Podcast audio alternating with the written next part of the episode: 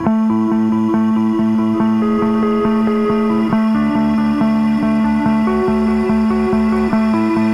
folks, Jeff Salzman here, and welcome to the Daily Evolver Live.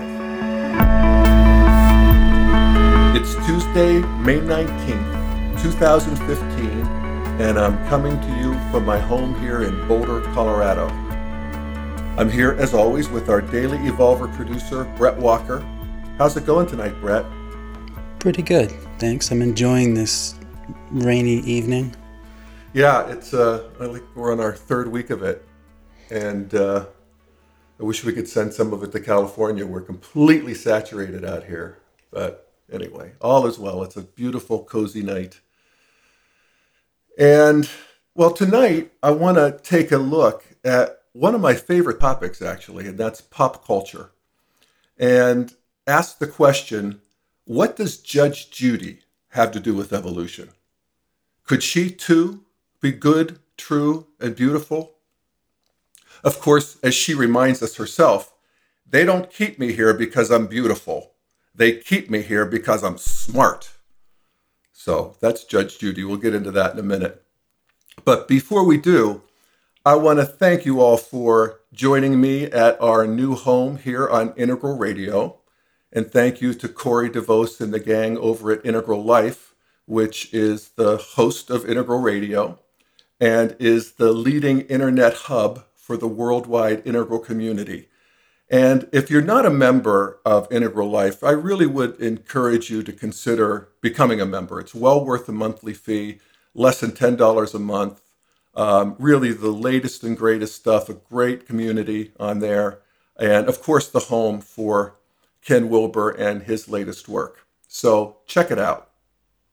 And you can also find more of my work on my personal blog, thedailyevolver.com, or I guess it's just dailyevolver.com, where I post all of these live podcasts and anything else that catches my eye or Brett's eye, or also interviews with other cool people. And tonight actually is the last episode of this spring season for the Daily Evolver Live. And we'll be taking a hiatus where, again, we'll continue to post weekly at least uh, with interviews and so forth. But we'll be back uh, on Tuesday night, July 7th, for the new summer season of the Daily Evolver Live. So check us out then.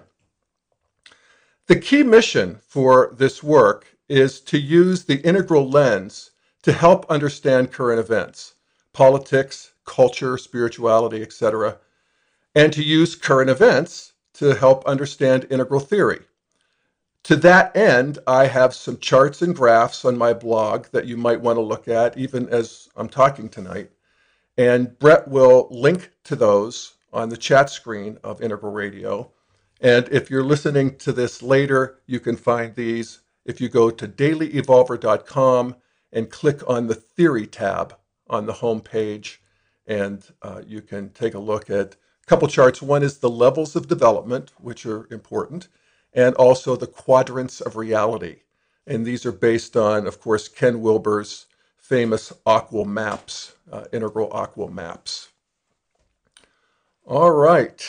I think I want to start tonight by sharing a question that I think really introduces us to the topic of pop culture in, in a strange way.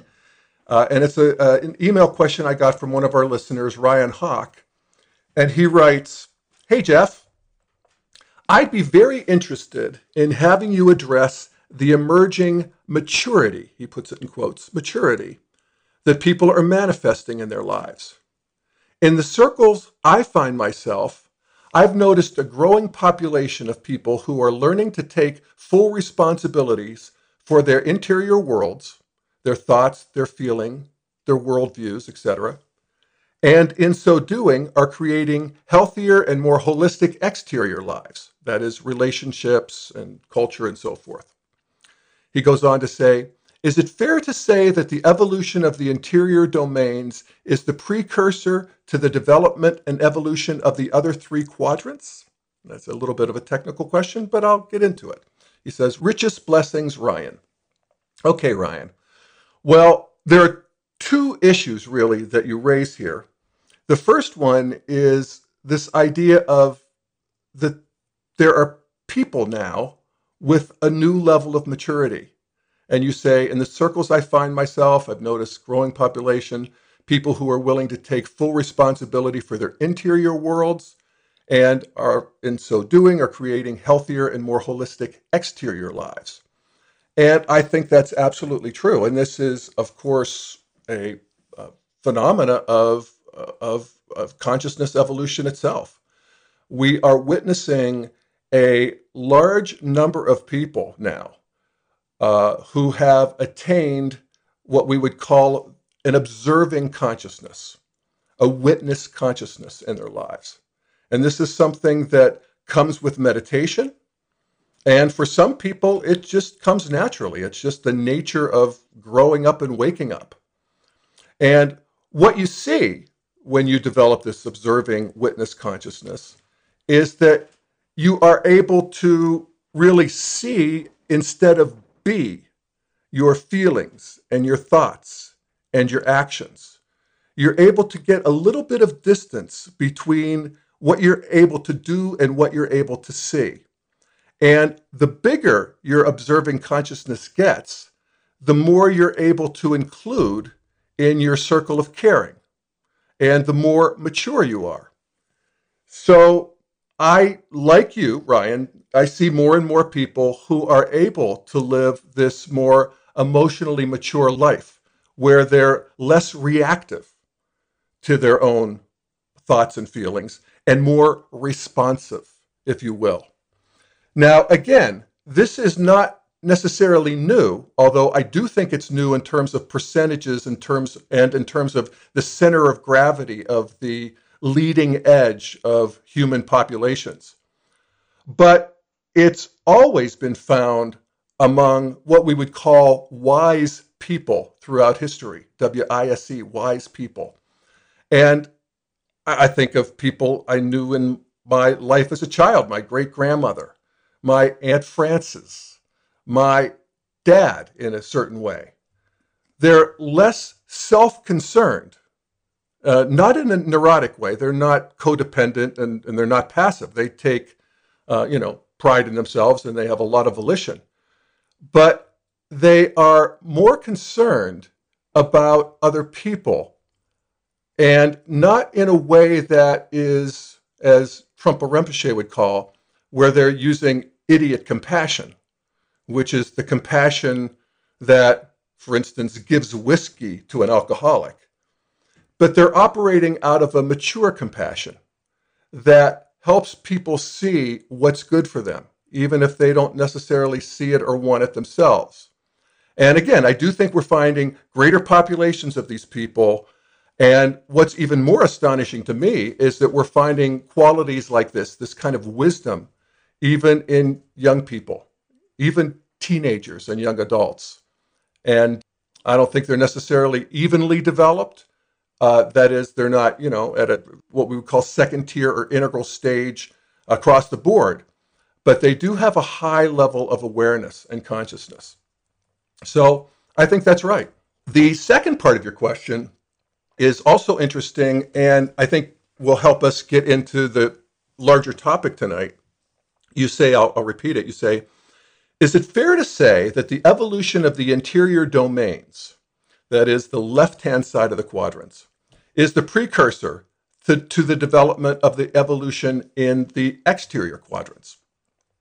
In other words, one of the tenets of integral theory is that we are evolving in all four quadrants. And to make that simple, we will say that we are evolving in really three domains. We, we collapse two of them, uh, the right hand quadrants, into this third, to this other thing, and we call it the first person, second person, and third person.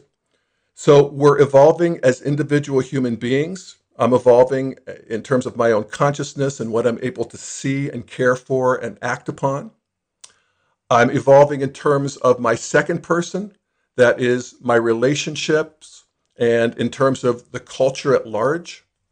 And we're evolving in terms of third person, or in terms of uh, technology and the systems of the world all of those are evolving.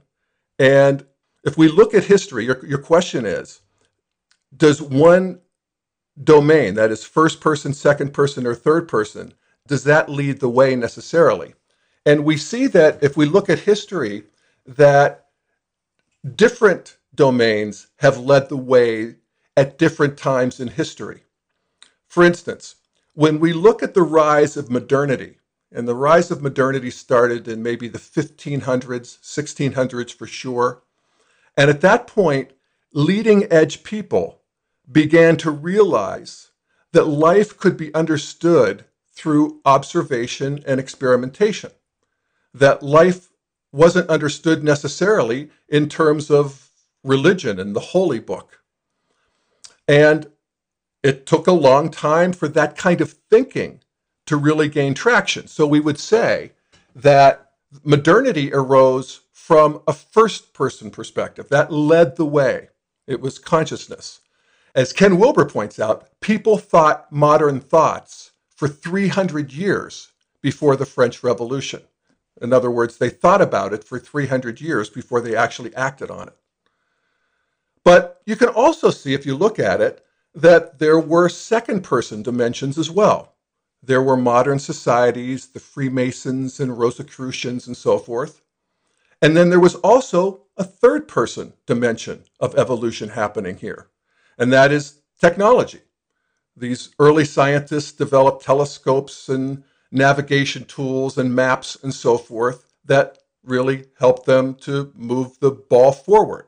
So, although we can say that modernity l- led through first person, second and third person were also really interpenetrated there. So let's look at postmodernity. Postmodernity is generally seen as arising mainly in terms of the culture or the second person dimension. And I think that's true. Although we saw early postmodern thinking in people like Oscar Wilde and H.L. Mencken and even Mark Twain, it wasn't until the counterculture movement that began in the 50s with the beatniks and reached full flourishing with the Beatles and sex, drugs, and rock and roll and you know the the cultural revolution or the countercultural revolution of the 60s and 70s. You can also see it involved first person dimensions, such as psychedelics. Psychedelic drugs were very important to the arising of the counterculture. Plus, just general relativistic and sensitivity in thinking. Also, very, very important. These are first person dimensions. So, you know, second person culture led the way, but also first person, and then third person too. We can also see how the cultural revolution of postmodernity was aided by mass communication, particularly television and also birth control. So when we try to tease apart which of the dimension leads the way in our evolution, we can see some things, uh, but ultimately there's a it, it's it's what the Buddhists talk about as dependent origination. This needs that, as they say. In order to exist, everything else needs to exist. I always love Thich Nhat Hanh's uh, term that things are interpenetrated, that one thing cannot exist without the other. So, with that said, with us seeing that modernity came in with first person consciousness leading the way, that postmodernity came in with second person or culture leading the way, how is integral coming into the world? And we can see that clearly first person is playing a role. There's the maturity that you were talking about, Ryan, earlier, uh, where we stop identifying as we move from first to second tier. We stop identifying with any single perspective and we start to identify with the space within which perspectives are arising. And consciousness itself begins to be friendly with this perspective and that perspective. And this is a major leap and a major expansion of our first person identity and consciousness. And that's a marker for integral. We also see that there's a big second person dimension as people move into integral. There is a growing population of people, those of us on the call tonight, people listening to Integral Life and, you know, countless websites and people connected all over the world. This didn't exist 10, 15 years ago. There was no integral community. And there is a thriving and growing integral community now. And these are pe- people who are learning to take full responsibility for their interior worlds, just as you wrote uh, in your note, uh, Ryan, their thoughts and feelings and worldviews. They realize that they are created, that they can see them instead of be them. And in so doing, they're creating healthier and more capable lives, relationships, and so forth. And so that's the second person. But I'd have to also say that the major engine of evolution as we move into the integral stage of development is coming mainly from the third person. That amazing world of communication and transportation, this new matrix, this new virtual juggernaut of reality created through television and, and the internet and all of social media, all of the ways that we, you know, stick our nose into everybody else's business. This is really the, you know, great engine of what's helping us move into the integral world. What we're seeing today with our media slash virtual world is that it now covers the whole developmental spectrum. And it is absolutely pervasive. I mean, I've always heard the shocking statistic that people spend four or five hours a day watching television. Well, that's now quaint. The new research shows, in fact, there's a new study released by the USC uh, School of Business where it says it, it's estimated that Americans will consume both traditional and digital media for over 15 hours per person per day in 2015. That's astonishing. That's only nine hours where we're not plugged in. I think that's maybe high, but maybe it isn't. I mean, if I think of my life and my days, I may hit 15 hours, um, you know, pretty regularly. And unlike, you know, a lot of social critics, I don't think this is necessarily bad news. You know, what we're doing is we're getting a window on the world. We're getting connections to each other. It's not a waste of I, I worry if people were playing tiddlywinks, but instead they're, you know, like sponges absorbing this beautiful, big, wide world that exists for all of us in all four quadrants. So, from an integral perspective, we can see that there is media that is lighting up and magnetizing people at every stage of development. And I just want to hit uh, the high points of a, of a, few of them because I just really think that it's interesting and, and very, very potent. And so here uh, we'll get back to Judge Judy. And I don't know how many of you know Judge Judy, particularly people outside of the US, but she's the number one rated daytime show here in the United States. Uh, hugely popular for 19 years now and still going strong. Judge Judy just extended her contract another three years, uh, and she's now making $47 million a year for 52 days of work per year and that's $903,000 per day. Now, Judge Judy is really Judith Sheindlin. She's a real judge from the New York family court system. And now she is, and for the last 19 years, she is holding court, both literally and figuratively, out of a television studio in Hollywood. She deals mainly in small claims, dog bites, wrecked property, late rent, people borrowing money and not paying it back, you know, the regular small claims thing. And it's real.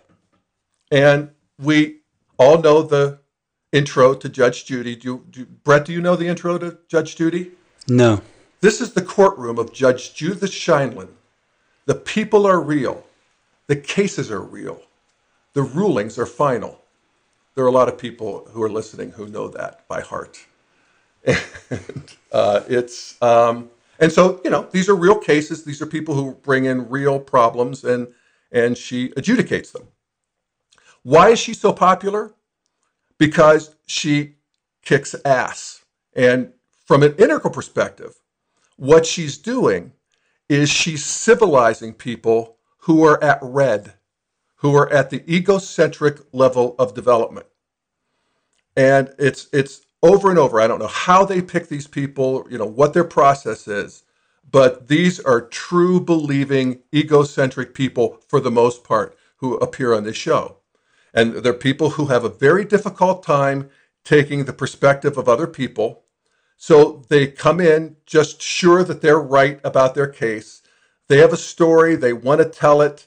It may be long, it may be convoluted, but the ending is assured. They have been done wrong by this other person. We all do this to a degree. We all have our red self.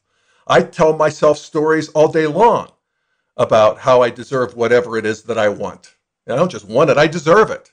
And if I'm not getting it, something's not fair and somebody's to blame. And, you know, so fortunately, for the most part, I don't live in that world. I notice it when I do. But there was a time when I was, that was the extent of my world. When I was at red moving into amber. And that's the case. That's where, that's the sweet spot where Judge Judy does her work. And so, as with all good civilizers of red, she uses intimidation as a skillful means.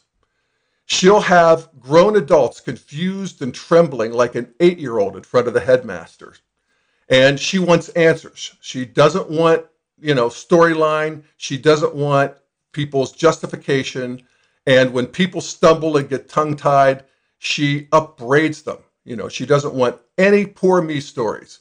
Uh, the other day I was watching it and there was a woman who had, this is an oft told story on Judge Judy. It's a woman who gave money, lent money, she said, to a man she was interested in. And he clearly strung her along and got money for her over several months. She gave him over $4,000. And she's pleading to Judge Judy I'm a single mother. I need that money back for my children. And Judge Judy responds, Don't single mother me, madam. You gave this bum $4,000 of your children's college fund. I'm not sympathetic with you. Now, she ended up ruling in the woman's favor, but the woman and millions of other vulnerable women out there learned an important lesson about where their true power lies. This is what Judge Judy does. You just can't win in any kind of a power struggle with her. God forbid you should make a face or roll your eyes the other day she said this to a, a, a, man. She said, I don't know whether you took a courage pill this morning or whether you're just basically arrogant, Mr. Spencer. But I want to tell you something. I'm the only person in this room who gets to have an attitude. You look at me. Don't look away. Look at me. Um is not an answer. Just tell me what happened. Um, she's always upbraiding these people and bringing them back to full attention, and attention is on her. And you don't want to get cute or casual or funny with her either. Uh, she'll remind you that, Mr. Brown, I am not your friend. I'm the judge. Or she'll, you know, she'll, she insults them just as easily. Did you have a basic IQ test before you got here this morning? She asked one plaintiff last week. And of course, at that point, the audience will laugh and she'll even turn on them and yell, shush. She's not looking for laughs. She's looking to get the truth of what's going on. And that's what makes her so powerful, is that she's like a laser going after truth and not concerned at all about your feelings about the matter. It's, like I said, it's keeping people nervous. it's keeping people fearful, and it is behavior worthy of a warlord or a James Bond villain or a, a mafia enforcer. Everyone is riveted on her in this show. It's really amazing. Uh, she's capricious, she's cruel, she'll lead you down the garden path only to turn on you. And this is red behavior. This is what warlords do. And the result is millions of people are indeed riveted. I've watched the show for years, and millions of people learn and grow how to move out of red. Judge Judy is offering a huge public service in a couple ways. One is on the most basic level, it's a study in the legal system and small claims court. I always wondered why in high school we never learned anything about the court systems and you know how to take somebody to court and all of this stuff. It was also abstract. And I've learned so much more about how the courts really work and about the law itself watching Judge Judy than from any other case or from any other source. But the second thing is far more important, and that is that Judge Judy is offering a great lesson in development for people who, like so many of the people who come into her court, have not organized themselves into being sensitive, productive citizens. And in front of Judge Judy, people learn that their egocentric stories don't hold water, that other people have a story too, and sometimes theirs is the right one. Remember, developmentally, red is always fighting, but they're not necessarily looking to win. I mean, they are, but the next best thing to winning for somebody at red is to decisively lose. It's kind of like having a group or a pack of dogs. They're just looking for where the power lies. Who's the alpha dog? If it's me, okay, I can be alpha dog. If it's not me, okay, I can be alpha, uh, beta dog. You could be alpha dog. It's like I don't have a great preference, but I need to know either win or lose.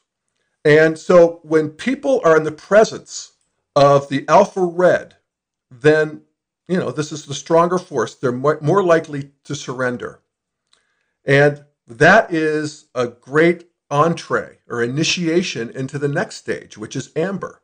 That's surrendering to a stronger force. It's a basic move of amber. Maybe I'm not so strong. Maybe I'm not so powerful. Maybe I need to cast my lot with this person or with, you know, in the case of moving into mature amber, with God or with this, this transcendent religious principle. And that gets us to uh, another one of the cultural touchstones that is really fascinating to me, and that's Dr. Phil, who is also extremely successful, has been on for I don't know how many years now, but number one talk show on American daytime television. And well, I'll give you Judge Judy's introduction to Dr. Phil. this was a, uh, one of the Judge Judy's I watched last week. Uh, there was this car salesman who had sold a lemon to this, you know, mother and her child. It was a sad story. And he was talking about how bad he felt about the car breaking down right after he sold it. And he was trying to be a good guy. And Judge Judy says, I don't care whether you felt bad. Your feelings are irrelevant to me, sir.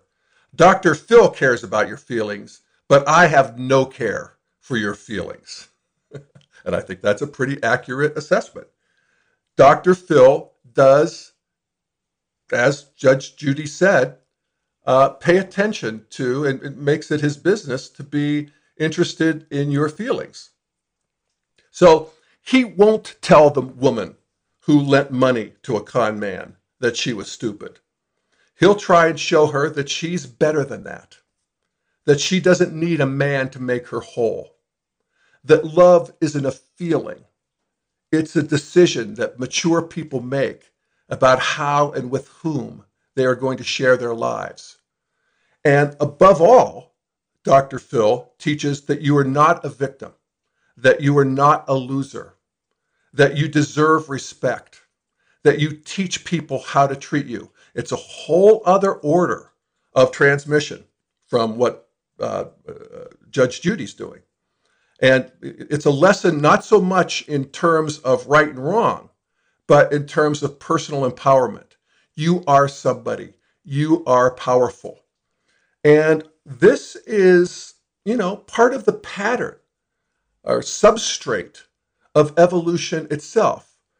We move from evolution in the, this is one of the tenets of integral theory, is we move from uh, our gross bodies or our physical bodies, and that's, you know, eating and safety and who's right and who's wrong, who's innocent, who's guilty. That's Judge Judy.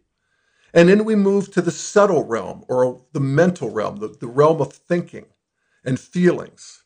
And this is the realm of Dr. Phil and so much of television, so much of uh, sitcom and entertainment. They're all little morality plays about how to feel and how to relate with other people. And then we move from the gross physical, subtle mental, to the causal or the spiritual realm.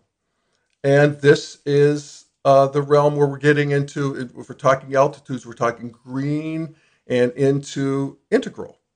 When we get into the green stage of development, I think one of the great exemplars there is Oprah, Oprah Winfrey, who, of course, you know, how could you be more po- popular than Oprah, particularly uh, when she was doing her network show? Now she's doing her network. She's a little less visible, but she's still very, very much in the game with her magazine and so forth. And her message is well, it, it sort of has evolved itself. She started with basic self improvement, you know, weight loss, relationship advice. In fact, she launched Dr. Phil. She had Dr. Phil in her show and, and then, you know, launched his show. And, you know, this idea that we see in, uh, you know, a lot of uh, self actualization material. Uh, you just have to believe in yourself. You can create your best self. Uh, so it starts with self improvement, but it ends with self acceptance. You know, Oprah, despite all of her, you know, I don't know, scores of weight loss shows, actually never was able to lose weight. And she then came to accept herself, and now she's at her ideal weight and so forth. It's a story we all lived if we watched her. And then she even moved uh, now into, you know, more overt spiritual territory, such as, you know, we talked about self improvement, self acceptance. Now she's into self awareness. One of the people that she's uh, promoting these days is Eckhart Tolle, who wrote The Power of Now. And it's one of the things that makes Eckhart Tolle so popular is that he's giving the basic principles of the non dual spiritual path, which is basically his one instruction is just wake up to this present moment right now. And he hits that over and over and over again. And it drops all of the baggage of the spiritual traditions and is very, very powerful and has been very, very powerful for a lot of people I know who really had no interest or didn't think they did in the non dual spiritual traditions. Now, people who are, you know, like my Buddhist friends and, and, and people who are more serious doctrinaire meditators sometimes sneer at this kind of um, enlightenment light, they call it. But I think it's very, very powerful. And it's how these ideas move into the culture. Um, who cares if, you know, the yoga studio down the street is doctrinally accurate if they are getting people to wake up to their own bodies and their subtle bodies and their energy bodies. Uh, you know, this happens, it's a mess. You know, it's the catastrophe of evolution. But there is a structure to it that is discernible and is, again, always moving to greater awareness, consciousness, and capability. As I said, these are really uh, powerful cultural transmitters. All of these shows, all of this stuff that we're looking at on um, television, the internet, and virtual space, uh, digital media. Um, I was fascinated by a, a story that uh, Brett, you sent me actually a couple days ago about how the dissidents in North Korea, the ones who have, es- have escaped North Korea or in South Korea, are using Western media as their major weapon uh, against North Korea.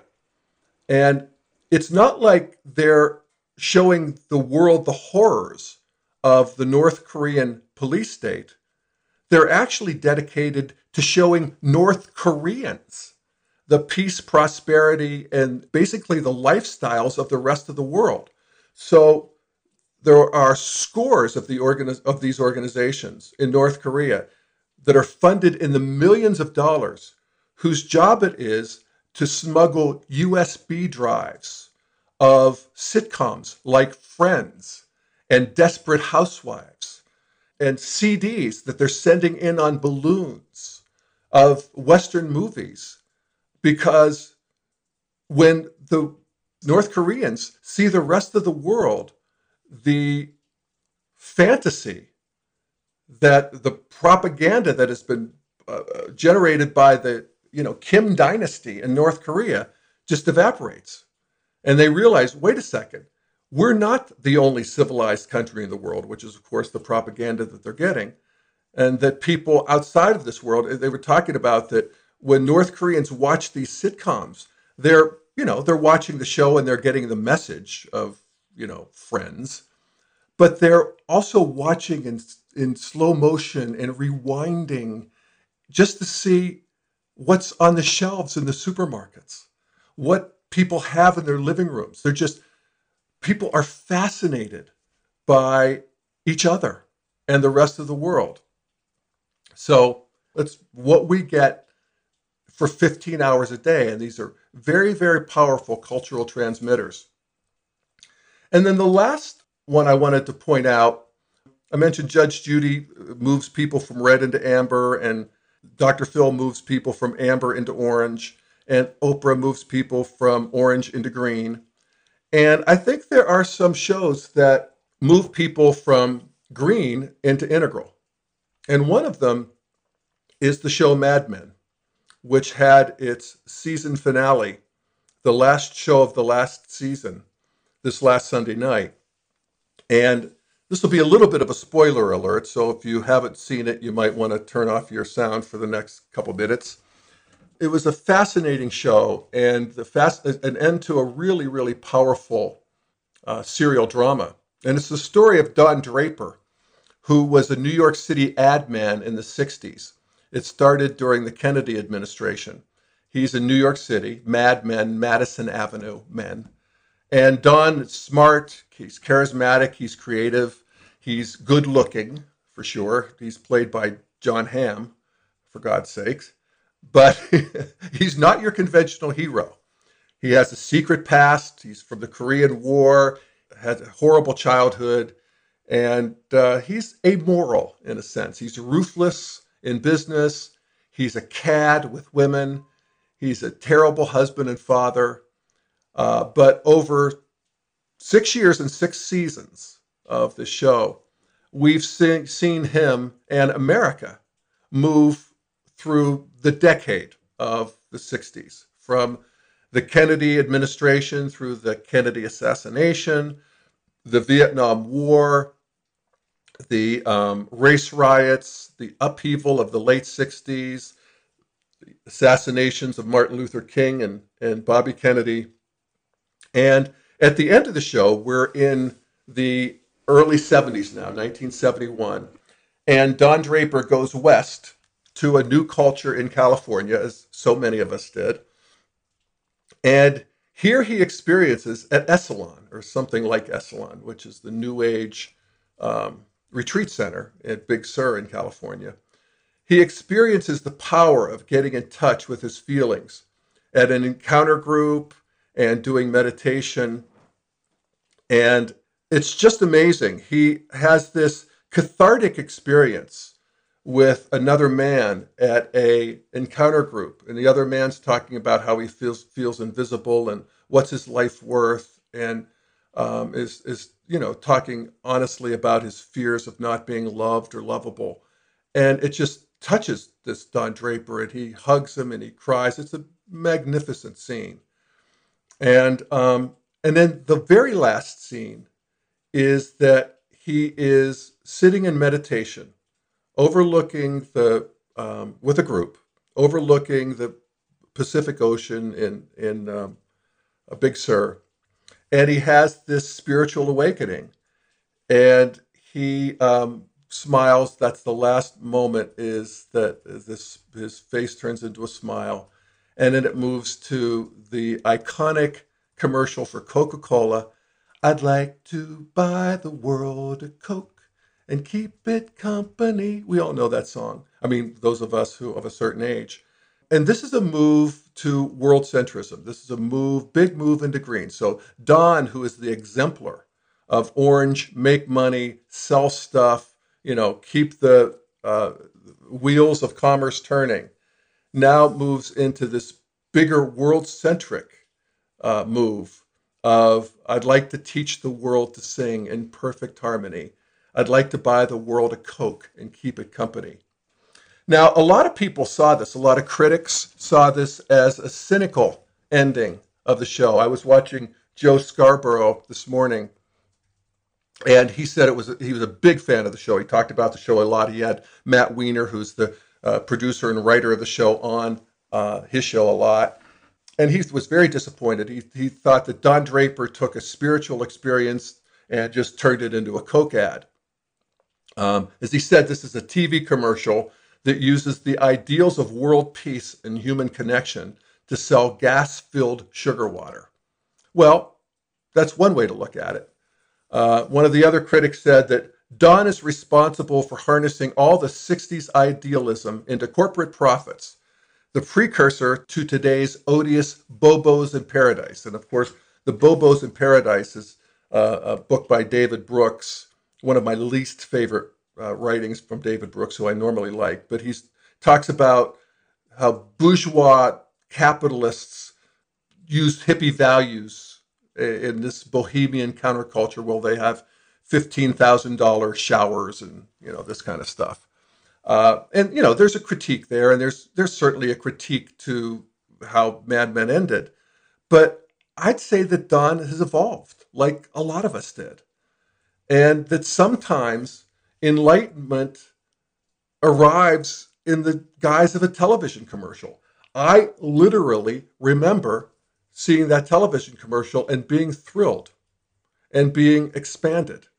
You know, instead of this is the Pepsi generation and you're going to look good and everybody's going to be having fun, all of a sudden I wanted to buy the world a Coke. I didn't really. I mean, the Coke was not that important, but I wanted to have the world sing in perfect harmony and that was a for for me in 1970. I was a junior in high school. Uh, it was a big deal. In fact, I remember that our high school choir uh, performed that song. I think we uh, took the Coke part out, and I think there might have been a song there without the Coke part, but uh, we performed that, and it was a crowd pleaser, I must say. So um, I think I'd uh, read a, a little bit of a more positive critique that I uh, appreciated and agree with. It's from the website Vox, V-O-X, written by Todd VanDerWerff. He talked about how uh, Matthew Weiner, the uh, you know creator of the show, gave every single one of the show's seven major characters a moment to shine in this last uh, episode, and he did it. It basically went from character to character and closed out their story. And he said that you know that even if these characters aren't currently living their best life, that they might have a chance for doing so. That's an integral view. You know, that people have a chance to live their best life. Uh, and if they do, they'll take it. He writes Imagine for a moment that the whole show was about Leonard, and Leonard is the guy who Don hugged at the encounter group. And he said, The man who Don, Don comforts. Imagine that the show was where Leonard drifts through a whole decade, feeling like he's ignored, unnoticed, slowly coming apart. That is, in some ways, the story of Don. But this is not a man who possesses Don's glamour and suave handsomeness. He is instead just some guy out on the edges of life, waiting for things to make sense.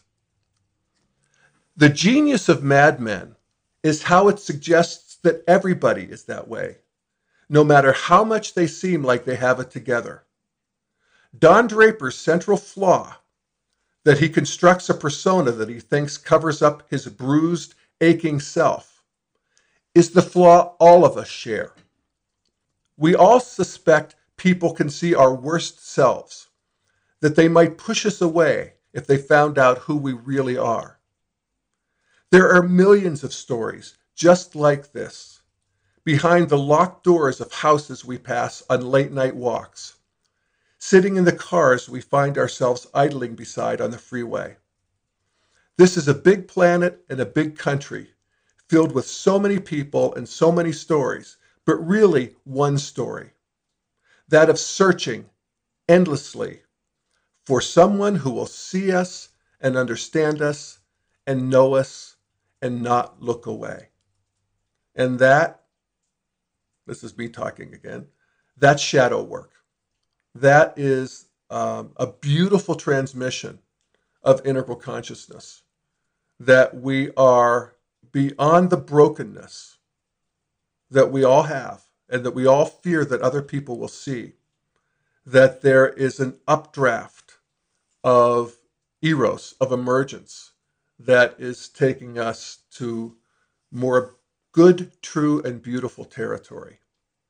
So that's a look at some of the media. I mean, God knows there's millions of nodes and shows and websites that we can look at. What we're interested in tells us a lot about who we are and what we have to learn. But the postmodern and the post postmodern media establishment, both traditional and digital media, gives everybody what they need to move forward. And, you know, as these, you know, numbers show us of 11, 15 hours a day, whatever it is, we're, we're watching, we're paying attention. All right. Uh, Corey is writing, I see here. I think the recent Mad Max film is a wonderful example of what Jeff is talking about, particularly how seemingly lower altitudes can be a carrier wave for higher altitude messages. I haven't seen that. I'm really looking forward to seeing it. I remember for the, the original Mad Max films, just a uh, glorified, in, in the best sense of the word, red story of just brutality and, and, and, and might makes right and all that good stuff. So I'm looking forward to it. Yeah, me too. Corey said, in this case, it's a diesel and testosterone soaked love letter to feminism, not the expected medium for that message. Wow. Yeah, I definitely Cool. want to see it. Check it out, Mad Max, Yeah, Fury Road. Fury Road. All right. Well, I think we're closing up here for tonight and for the season. Uh, I would encourage any of you who are interested to check out a couple things. These are a couple things that actually I'll be working on over the next month while uh, the live show's on hiatus. One is the Integral Escalator, which is a program that I'll be doing with Steve McIntosh and Brooke McNamara. Um, that will be held at the Integral Center August 13th through 16th. And uh, you can check out what we're doing there. This is going to be for a small group. It's fairly academic, and it's you know about how to um, explore and take up residency in this new integral wave of consciousness. So that's the integral escalator. It's an experiment in the evolution of consciousness. There we go. Perfect. And um, and the other one is the Integral Living Room, which is being held October 29th through November 2nd, so a little later. And that is a program that I'll I'll be doing also at the Integral Center here in Boulder uh, with uh, Diane Hamilton and Terry Patten, who are arriving here tomorrow, and we're going to do a couple days of um, of working on that. And the integral living room this time is on integral soul work in working with. I've talked about how Uh, one, one of the evolutionary views that we have is that we move from uh, our physical bodies to our energy bodies to our causal or spiritual bodies. That these are, you know, eventually what have, we want to have all three bodies fully online. And this is about working on particularly the second, the, the energy bodies or the subtle bodies, the soul body, and also the spiritual body as well. So, Diane and Terry are both coming off of a vision quest that they did uh, a few weeks ago that um, I'll be interested in hearing about it. I declined. Um, so I'm feeling a little guilty about that, but you know, that's all good life, good fun. All right. So, any other questions, comments? I see, hear the music coming on. I don't think so. All right, cool, man. So, thanks, folks. Uh, uh, thanks for listening to the Daily Evolver Live. We'll be back again Tuesday night, July 7th. This is Jeff Salzman signing off.